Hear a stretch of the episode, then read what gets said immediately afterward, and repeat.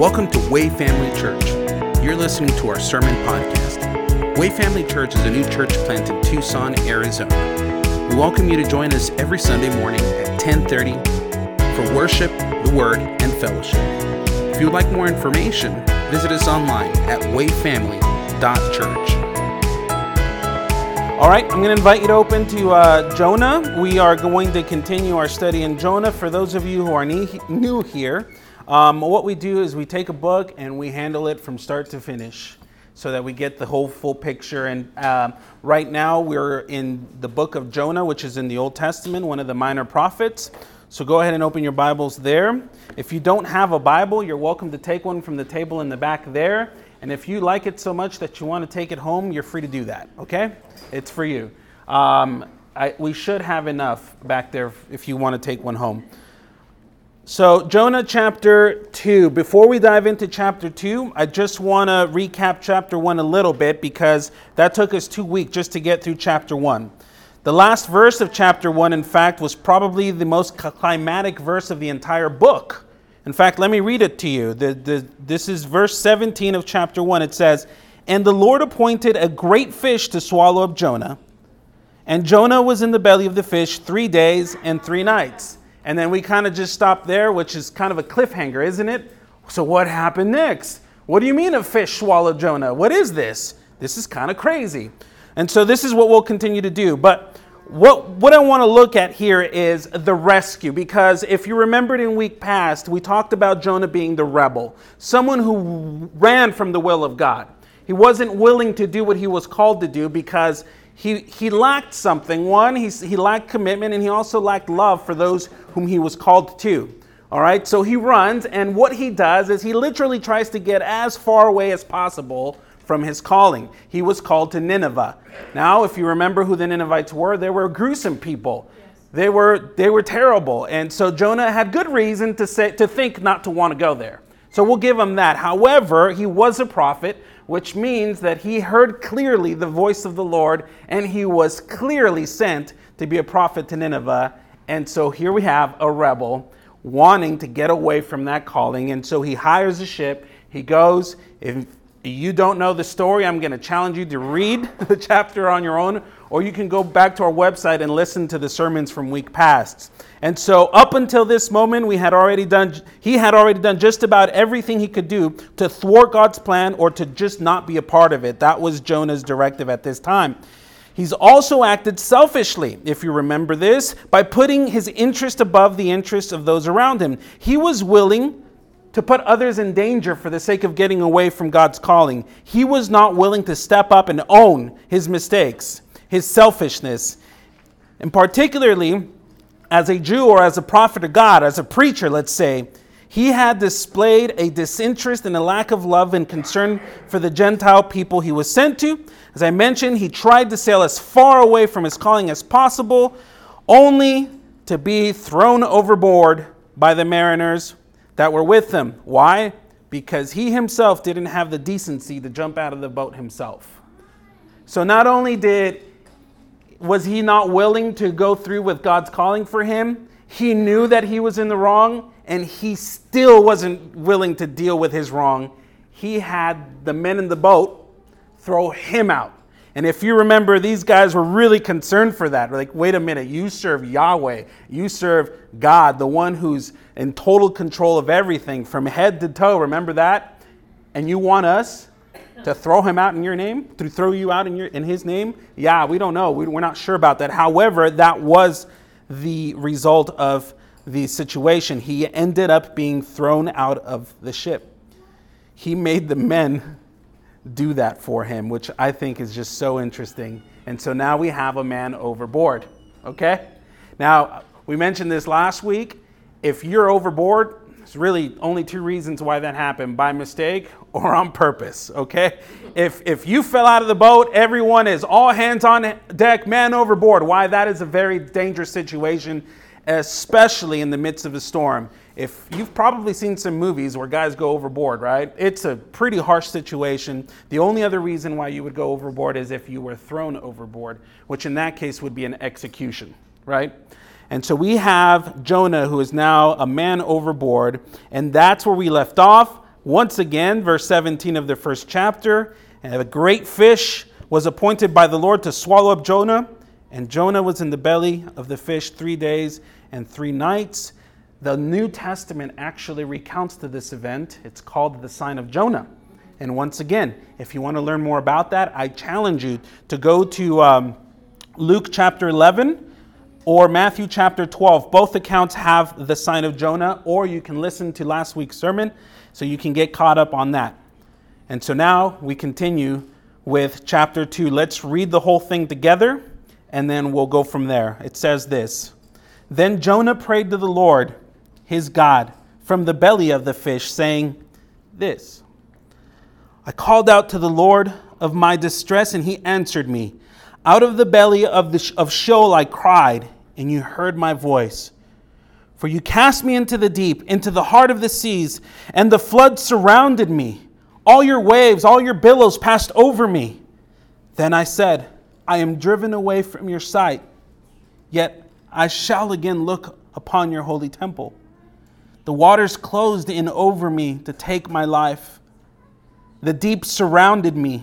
Weeds were wrapped around my head at the roots of the mountains. I went down to the land whose bars closed upon me forever, yet you brought up my life from the pit, O Lord my God. When my life was fading away, fainting away, I remembered the Lord, and my prayer came to you into your holy temple. Those who pay regard to vain idols forsake their hope of steadfast love. But I, with the voice of thanksgiving, will sacrifice to you. What I have vowed, I will pay. Salvation belongs to the Lord. And the Lord spoke to the fish, and it vomited Jonah out upon the dry land. Let me pray. Heavenly Father, thank you for your word. Just ask, Lord Jesus, that you would help us understand this and apply it to our lives. Open up our hearts and our minds, Lord Jesus, to receive from you today. We pray in your mighty name. Amen. All right.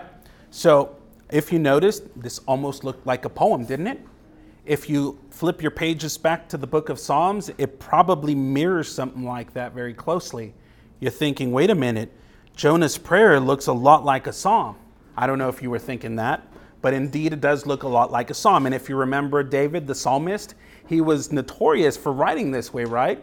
What he did is he called out for deliverance. He reviewed his crisis. He told the Lord what was going on, the dire situation that he was found in, right? And then he reviewed his deliverance because the Lord heard his cry. And then he praised the Lord for the deliverance that he received from him. And so that was kind of the, the, the, the, norm for David. He knew how to bring his mourning and turn it into dancing through the strength of the Lord Jesus, right? Whom he looked forward to. And so, then the same way, we have Jonah, who, if you didn't notice, he finally prayed. Remember, weeks past, the sailors, the mariners, had to come to him and say, What are you, sleeper? What are you doing sleeping in this storm? Why don't you get up and pray? He still didn't pray. All right? This prophet, this preacher man, had to be told by others who weren't believers. You can call them heathens, right? Based on the description that we got from them. They're the ones who had to ask this Jonah guy to pray. And up until now, he has not done that. But why is he now praying? Well, life seems pretty crummy at this point, doesn't it? If you were in this situation, you'd probably pray. I don't know about you, but I probably would not have waited to be swallowed up by a fish to pray. I probably would have prayed as soon as I got picked up by those guys and been chucked into the water. I, my prayers would have been set right there. Woo! You know, because to me, that would have been the scariest thing ever. And so Jonah finally, finally prays. And so if you want to just use your imagination for a little bit, because we have very descriptive language here and what he's dealing with, what he's struggling with. He is thrown out of a ship into the, into the waters, and at this time there's a storm. So if you can just imagine yourself in that situation, all right? You don't have the courage, let's say, to jump yourself because you know that this is your problem. And so you get thrown out there, and now you're drowning. Um, have you ever been in a pool and someone's kind of splashing at you? Yeah? It, isn't it really annoying? It's really annoying. But, but why? because it's kind of hard to catch a breath, isn't it? It's like you're out of the water and someone's splashing at you and there's water everywhere you go. And so it's like, stop. All right. If you're in a storm, you're in a similar situation. There's water coming all over the direction. You feel like you're going to die. And so the way that Jonah describes his experience here is as if he's sinking into the silence of the deep and he says that his waves, the, the Lord's waves and the billows passed over him. So if you can just imagine darkness kind of closing in over him, as, as if you were being laid down to your grave and then dirt comes upon you, it's kind of final, isn't it? If you can just put yourself in that situation, that to me is scary if you're not right with the Lord because it means death. And so this is where Jonah is. What's interesting though is that his prayer is a prayer of thanksgiving. Did you guys catch that? Jonah actually brought thanksgiving up to the Lord. Why? Because he was rescued from that situation. How was he rescued? In the most unforeseen way possible a fish or a whale, I kind of think it's a whale, swallowed him up. Okay? Wow, how timely, how perfect. What else could save him in that situation? Nothing other than the Lord's sovereignty over nature. And so this is what we have. And so what I want to do is I want to break down this, this psalm of thanksgiving, Jonah's psalm. Last week we looked at the gospel through Jonah, and now we're going to look at the psalm of Jonah. Okay? Jonah's psalm, there's four sections to it, and I briefly mentioned them. The first thing you're going to see, and this is really um, uh, equivalent to many of the songs that you find in David, the first thing you'll see is a petition for deliverance. That's to say, I need help. Okay, that's the first thing we see. The, thing, the next thing we're going to see is the review of crisis. This is the situation I'm in. This is what I need help for or from. Got it? Then we'll move on to the review of deliverance because we see that the Lord answers prayers. And so he reviews how God has actually helped him from his crisis. And then he turns it into praise. Praise for deliverance. And so, as we go through this, really jot down notes because this is very applicable to our lives. This is a good way for us to be able to handle the storms or the trials or those moments that are very hard pressing in our lives by doing this, by calling out to the Lord, by re- realizing the crisis that we're in and, and acknowledging that we actually need help because we can't save ourselves, and so on and so forth. So, why Thanksgiving in this dreadful situation? I'll tell you one thing, and this is, I think, maybe the big idea of this section, if I would to give it a big idea, is that God is more concerned for his servant than he is for his servant's service. Think about that. Why is Jonah going through all this? Why did God allow Jonah to, to go through all of this? Isn't this a man of God? How come Jonah could be so rebellious enough to have to go through all this? Well, God really is more concerned for his servant than he is about their service. He's more concerned about you than what he's than, than what you're doing for him. Does that make sense? It's kind of a head scratcher a little bit, but it's true. And this is what we see here. So let's let's break it down. Let's look at the first thing. Petition for deliverance. This is uh, beginning in verse 2, but I'm going to backtrack to, backtrack to verse 1 a little bit. It says, I called, called out to the Lord. So Jonah prayed, finally prayed from the belly of the fish. He says, I called out to the Lord out of my distress. I called out this. This is the same verb that was used by the sailors back in verse 14. If you remember in 14, they were in distress. They were calling out to the Lord for help. They switched from their idols to Yahweh, help us because nothing we're doing is, is working. And so Jonah is now in the same situation. This is a man in distress. This is a man who's literally in the face of death. And then it says this, and he answered me. Now remember, don't, don't think that Jonah's writing this down while he's in the fish, okay? He wrote this down afterwards, all right? So he's kind of reviewing the moment, and it was worth writing down 100%. And so, what he's acknowledging here is that in that moment, when he was sinking, when he was drowning, God came and rescued him. In other words, God answered his prayer.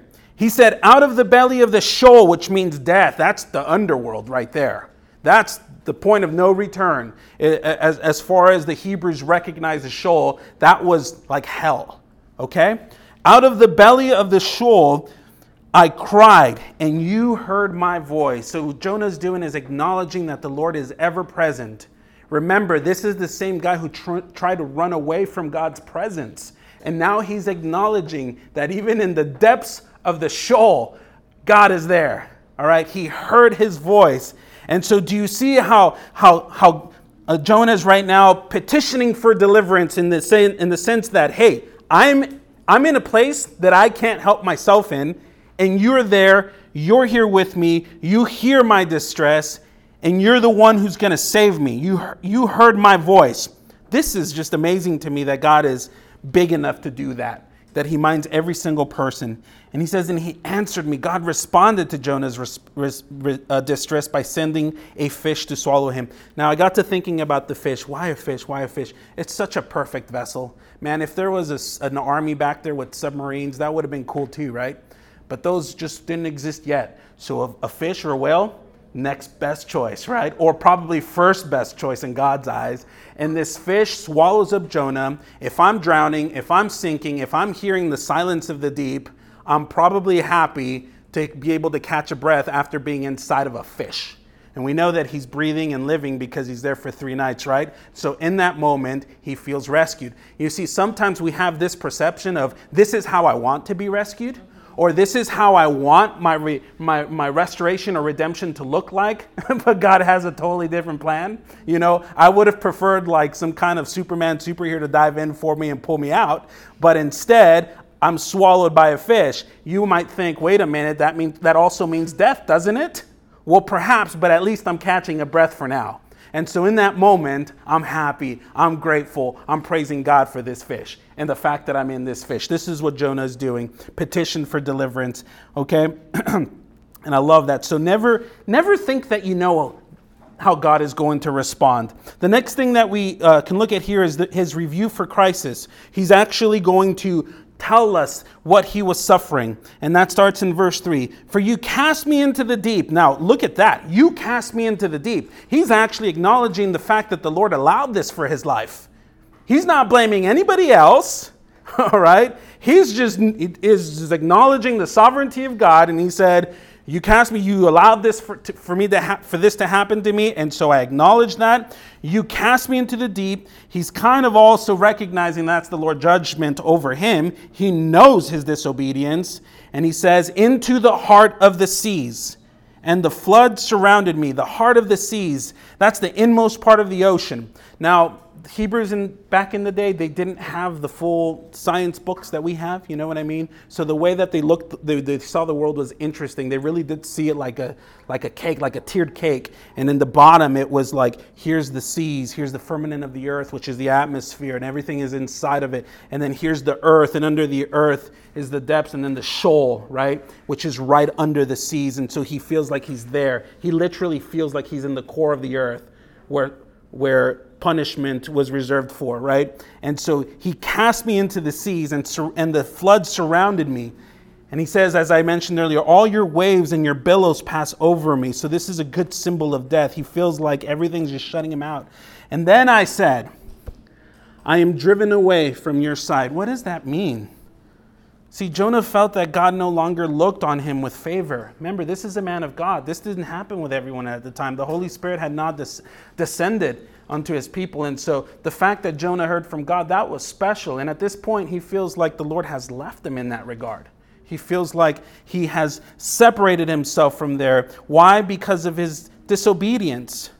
And so he feels like this is it for him. He deserves it. He's actually just receiving it, acknowledging it. And then he says, he continues, Yet I shall again look upon your holy temple. Then this is a symbol of faith and hope right here. Even though he's in a pretty dire situation, Jonah's still hopeful that he's going to make it out of there. He's still hopeful that, you know what, whether I make it out physically or spiritually, I'm going to see your presence again. Remember, the holy temple was a symbol of the presence of God. It was known that God's presence was there. He tabernacled there, right? And so he's either having the faith and hope of being out again and being able to bring sacrifice to him at the temple, or he's thinking, I will be in your presence one day. Regardless, it's going to be great. Kind of like what Paul says for me to live is Christ and to die is gain. I'm going to win from here, okay? Because I'm going to be able to be with you again. And then it goes on in verse 5 The waters closed in over me to take my life, the deep surrounded me. Weeds were wrapped around my head at the root of the mountains. This is like the underworld right there. And so he is just reviewing the dire situation that he was. He was in, in, a, in, a, in a high need for a Savior, wasn't he? Now let's review the deliverance because the Lord did answer prayers.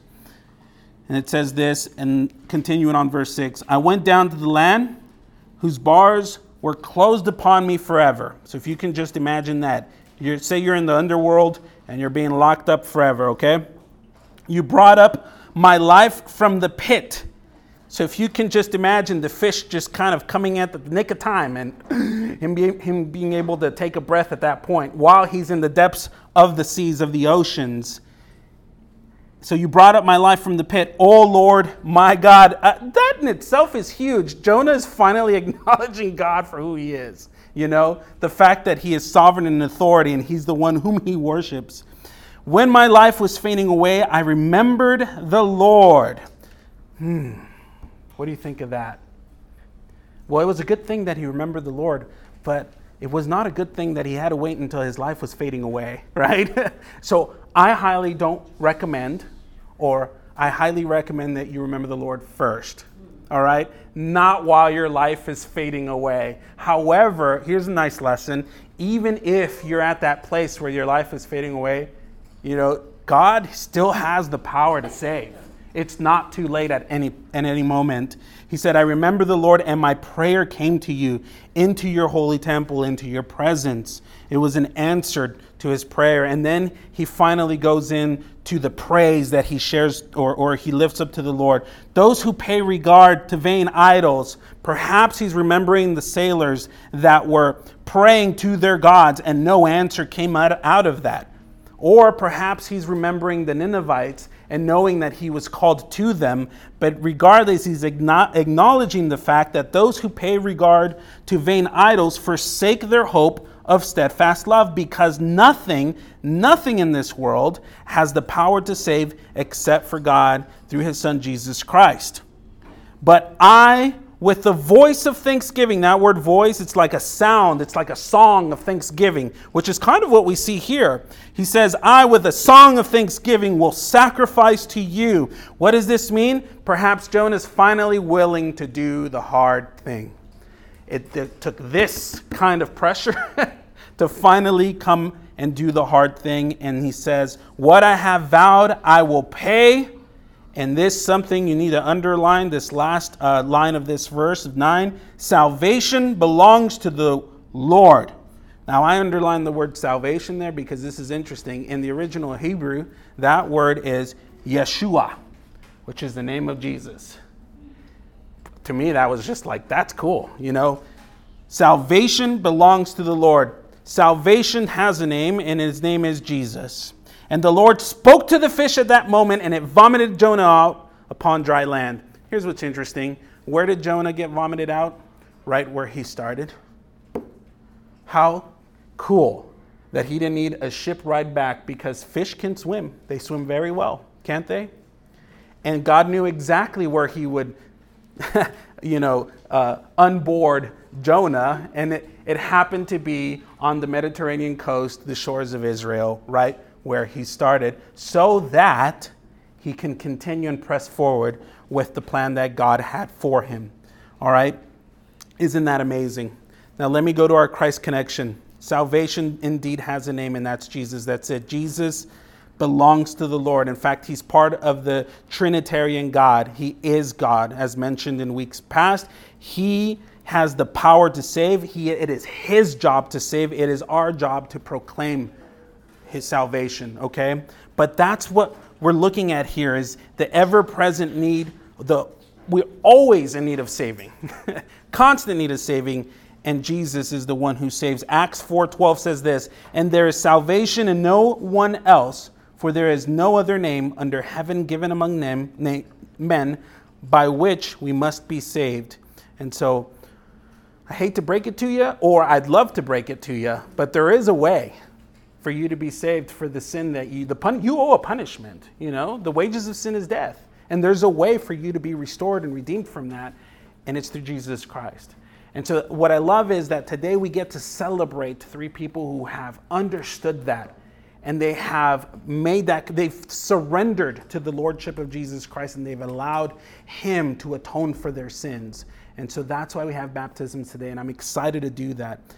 It's just, it's kind of interesting that we're talking about Jonah getting into the water, right, and then coming back out. Fortunately, you guys don't have to be swallowed up and come out murky, right? But there's such a beautiful symbol there, you know, that God is able and has the power to save. And so here's here's the takeaways, and I'll get through these really quick. The first one, and I mentioned this earlier, is God is more concerned with you than he is with your service unto him. He's concerned with you. What does that mean? That means that he's going to allow you to go through some pretty treacherous times. You know, if you think of years past or maybe weeks past or who knows, maybe you're in it now. God has allowed you to go through these refining moments because that really tests your character, doesn't it? because he's really more concerned about you. He's really more concerned about how you come about, how you respond to these moments. Do you approach God? Do you forget God? You know, it is these trying moments that really refine us, just as a refining fire. Just as if you're being refining or, or purifying a precious gem, it has to go through the fire. And so God allows that.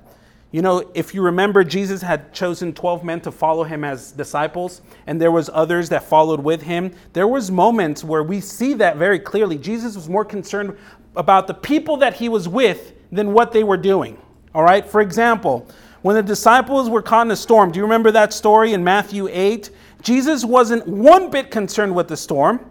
He was concerned with how his disciples responded to the storm. He told them, Oh, ye of little faith. He was concerned with them. He was not concerned with the outside things. He was not concerned whether or not they had caught fish, right? He was concerned with them and how they responded to that. And Luke 10, 41 through 42, Jesus corrected Martha's anxious heart. Do you remember that? Martha and Mary were there. Martha was worried and trying to busy herself to serve, and she thought that was a good and prudent thing, which it is, right? But Mary chose to just sit at his feet and listen to absorb from him. And then Martha goes to Jesus and says, Hey, why don't you rebuke her like she's not helping? And Jesus had to correct her. And he said, Martha, calm down. what she's doing is better. You know, this is what's really building up her heart, her character, her faith, so that she can serve with her whole heart, you know, with total love. And so he had to correct her. Again, what Martha was doing was good, but it was better to deal with her character, wasn't it? In Luke chapter 9, Jesus was rejected in a Samaritan vi- village, and then James and John, his two the, actually he calls them sons of thunder right? They responded to the rejector to the rejection of jesus in samaria by suggesting that they call down fire from heaven to consume them all. Lord how could they reject you? Why don't we call fire down from heaven and just obliterate them? Jesus is like you sons of thunder.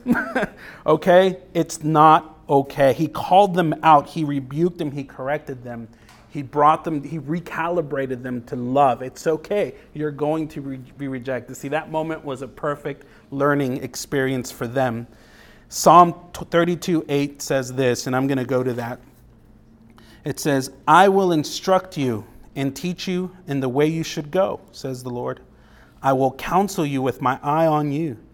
Check this out. God is going to help us every step of the moment, but He says He has His eye on us. That means we ain't going to get away with anything, guys. All right? Everything that happens is for good reason, for good purpose, for no suffering is ever wasted when it comes to God and what He allows. And so He will instruct you, He will teach you, just as a father instructs and raises son. He will keep an eye on you, make sure that you're behaving yourself and that you're actually doing what you have to do. It starts here in the heart, right? He is more concerned with his servant than he is with their service. The second takeaway, and we mentioned this again prayer should never be your last resort. That's probably sufficient, right? For me to tell you. Don't go to prayer just because you've exhausted all your other options. That should be the very first thing that you do. You know, it is through God's power and strength that we're able to accomplish things eh, of greatness, of anything for Him. And we're reminded in Philippians 4:13, Paul says this very clearly: "I can do all things through Him who strengthens me." All right, that's being one and one with God through Him. You're, you're a vessel of honor for Him. You're, you're working through him, you know? It's not, okay, I'm going to do my thing and then I'm going to check in with God to see how that's going. That's not how it works. That's not how it should look. and we are perhaps doing that. I'll be the first to confess, yeah, I do that sometimes. I get some pretty cool ideas, I move forward to them, and then I ask the Lord, was that a good idea, God? Just to find out, probably is. And Philippians 4 6 says this Do not be anxious about anything, but in everything by prayer and supplication. Everything in prayer and supplication. I mean, come to the Lord about everything with thanksgiving, just as Jonah did in this moment, just as David does in the Psalms. Let your requests be made known to God. And the peace of God, which surpasses all understanding, will guard your hearts and your minds in Christ Jesus. This is the practice that we ought to have. Pretty crazy. I gave you just a couple little passages. The entire New Testament um, points to that. And then finally, salvation belongs to the Lord, guys. Salvation is not ours. It's not our job to save people, it's our job to proclaim it. And God will save whom he will save. See, God's dramatic intervention in the life of Jonah is full of hope, not only for those who seek God, but also for those who, like Jonah, have determined to shut him out. Many people believe that God opens the door to salvation and then stands back, leaving it up to us to decide if we want to walk in. God doesn't do that. He doesn't open up door to salvation and be like, "You coming or what?" All right? That'd be like the fish going up to Jonah and going, "Ah, you coming or what? No. When God saves, He saves. That is to be pulled out, boom, out of darkness, right? Out of death. That's what God does for us. He doesn't just leave it up to us because if God left it up to us, it's possible for us to take credit for that to, to say, hey, it was me who chose that, you know? But no, we did not choose him, he chose us, right? And so I love that picture that God, if he saves us, we're saved. And I love it. It's not up to me, it's all up to him. And we know him, we can trust that he's got us tied in our hands, right? and so I want to just close with that. Salvation belongs to the Lord.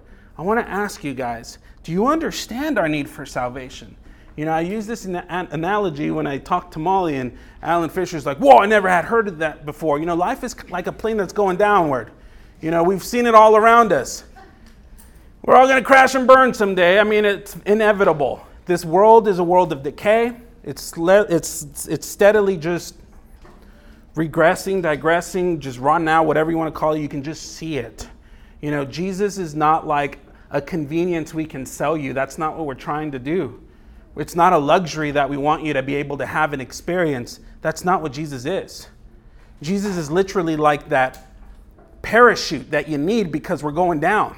You need it because if you don't put that on, there's really no hope for you. But through Jesus, who is like that parachute, there is. You can land safely. There's somewhere for you to go and look forward to. And so that's what we challenge you is to really consider the need that we have for a Savior. The Bible is clear. We all have sinned and fallen short of the glory of God. Not one of us is righteous, not even one. But Jesus was. He was the lamb without stain, without blemish, who was eligible to die for us. Because see, even if I die, if I chose to die for you, I'm simply just paying for my own sin because I'm guilty of it. But Jesus, who was without sin, you know, took on your sin, my sin. And so when we receive that gift of salvation, He's done it. all right? We just need to receive it. Then, then we can rest assured it is done. It is finished. One of the final seven sayings of the cross, Jesus says, it is finished. And so I want to challenge you. Have you considered that? Have you received Jesus as your Lord and Savior? If not, I want, I want to introduce you to Him.